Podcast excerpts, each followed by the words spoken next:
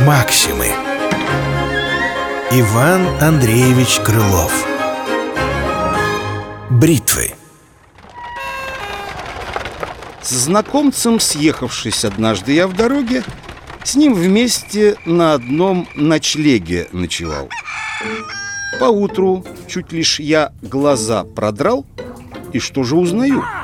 Приятель мой в тревоге. Вчера заснули мы меж шуток, без забот. Теперь я слушаю, приятель стал не тот. То вскрикнет он, то охнет, то вздохнет. Что сделалось с тобой, мой милый? Я надеюсь, не болен ты? Ох, ничего, я бреюсь. Как? Только? Тут я встал, гляжу, проказник мой у зеркала сквозь слез так кисло морщит рожу, как будто бы с него содрать сбирались кожу.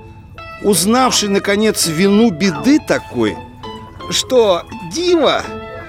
Я сказал, ты сам себя тиранишь.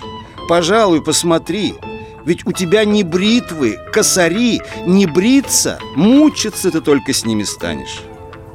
Ох, братец, признаюсь, что бритвы очень тупы. Как этого не знать? Ведь мы не так уж глупы.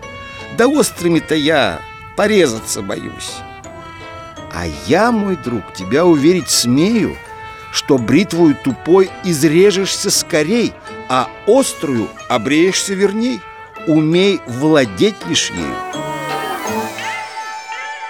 Вам пояснить рассказ мой я готов.